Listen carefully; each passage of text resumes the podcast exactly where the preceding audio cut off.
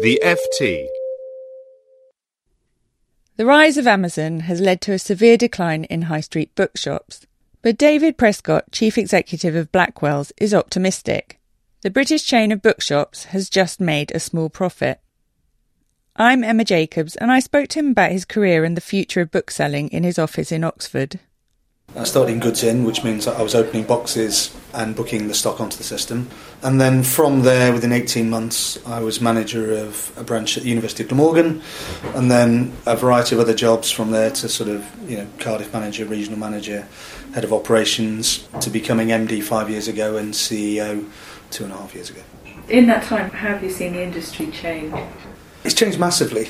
It used to be a very simple business, academic bookselling, so we would get the recommendation from the academic. We would order the books in, pile them high in at the start of the term. Diligently, all of the students would come in and, and buy those books. Now, with the advent of online sellers, with the advent of resources being available digitally, clearly we've had to sort of diversify to be able to sell not just in the in the campus bookshop, but also online. You know, we have a digital platform, and therefore we can sell across a, a wide medium now. But fundamentally, the business is still the same. It's just like I say, diversified. And how do you keep morale up of employees when they're constantly being told negative things? Amazon's come to kill booksellers. You know, it's an industry in decline. Books are no more. Primarily because everybody in Blackwell's knows what we're trying to achieve, and first and foremost, that is to become self sustaining and profitable. And when we can do that, we can launch the employee partnership, which means that every bookseller will have you know a stake in the business and they will own the business equally. So, in terms of keeping people motivated, they know what goal it is they're shooting for, and that's helping to keep people focused and on track in terms of delivering against what we're trying to achieve. And what do booksellers have that Amazon algorithms don't have? Personal knowledge, personal experience. You can ask them a question, and, and they can genuinely tell you whether you know something is a good book or a bad book. They have a love and a passion for bookselling and that comes clearly through when you speak to one of our booksellers, you know, in terms of asking for a recommendation or whether an event's coming up or what's happening in the shop. Obviously, in bookshops, it's not about just the books, it's about headline acts, it's about pop up theatre, coffee. How do you come up with ideas and, and balance the books versus the events? Fortunately, it's not down to me to come up with the ideas specifically. So, I mean, the great thing about employing you know, a wide variety of creative people is that we are not short of ideas. And taking Oxford Broad Street as an example, it wasn't me that came up with the idea to put Creation Theatre on in the Norrington Room, where we've run Ulysses and various other shows over the past few years. It wasn't my idea to do a festival alongside the William Blake at the Ashmolean. So we have a huge number of creative people. They are brimming full of ideas. And that's great because it means that the shop remains an interesting place to come for customers and it gives them a compelling reason to keep coming back for new and better and bigger events. Who's been the biggest sellout author or who's been the biggest star attraction? Uh, Chris Hadfield has probably been the biggest, who's the astronaut. Yeah. I've had him a couple of times and that's a really big signing. I don't know outside, I don't, I don't know. And what about the university relationship? How has that changes in university education and what they've had to do impacted the business? What it's meant primarily is that we need to know a lot more people on campus. So historically, we might have known the academic who was recommending a textbook, or uh, the head of a department who might buy the books on behalf of their students, or the librarians. But increasingly, because the decision making in universities is a lot more diverse than it used to be, a lot more fractured, it means that we now need to know pro VCs of student experience, you know, head of estates, head of procurement, and all the traditional relationships that we've had before. So we've had to work a lot harder to know everybody who is, is a key decision maker and opinion former on campus. Would you recommend going into bookselling? Would you recommend it to your children? Yes, I mean uh, there's no there's no re- reason why I wouldn't. Nobody. Sure can... I'd recommend going into journalism for myself. Yeah, but I mean journalism is journalism is an interesting comparison, isn't it? Yeah. Because you know my wife was a, a, journalist on Trinity Mirror for a number of years.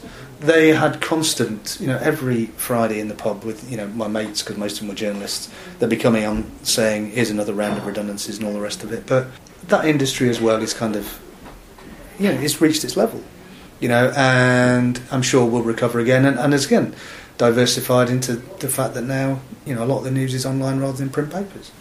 Bookselling has just gone through a, a similar, if different, sort of you know painful curve. Trade bookselling, fiction, general bookselling has probably gone through that now.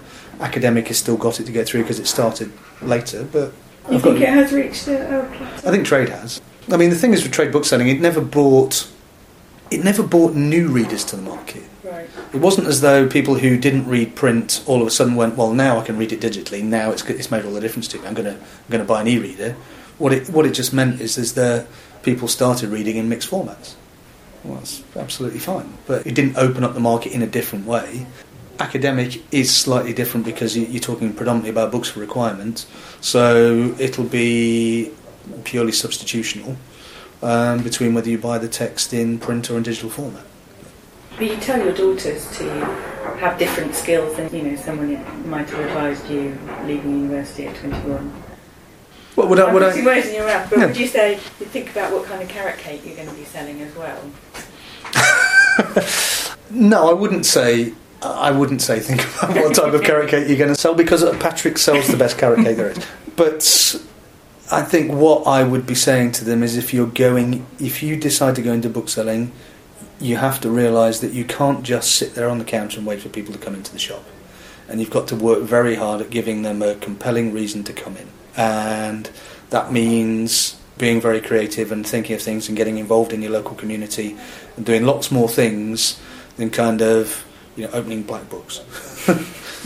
A lot of our readers will be in industries that are just, you know, it, might not be Amazon, but you know, some new digital threat will be approaching them, and obviously it's different in every industry, and, and the threat is different, and the kind of nature of it.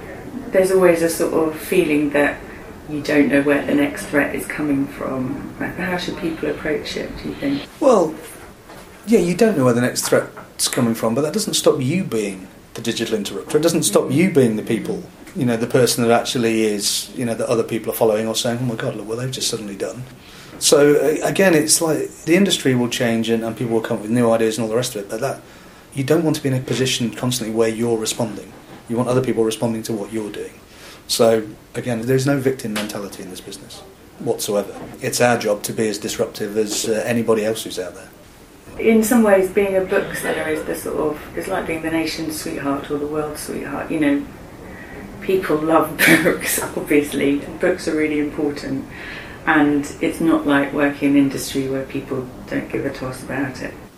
Yeah, but their, their own books are only important to people who like books. yeah, and and the nature of the nature of journalism and the nature of academia and all the rest of it means that naturally you move in kind of book circles. There's a huge proportion of the population who are not engaged in books and don't go in bookshops, you know, and that's you know that's a challenge, Yeah. you know, and, that, and that's from primary education onwards in terms of making sure that people are engaged in books. I mean, that's why something like World Book Day is such a brilliant thing because at least every pupil in the UK should be getting their one pound voucher and their book, which means you know, even in homes with no books, there should at least be one, I think you'll stay in books. as long as they'll have me. I've got no intention to leave, but I'm the CEO, you know. So that once this role is finished, at whatever point that it does, who knows. For more downloads, go to ft.com forward slash podcasts.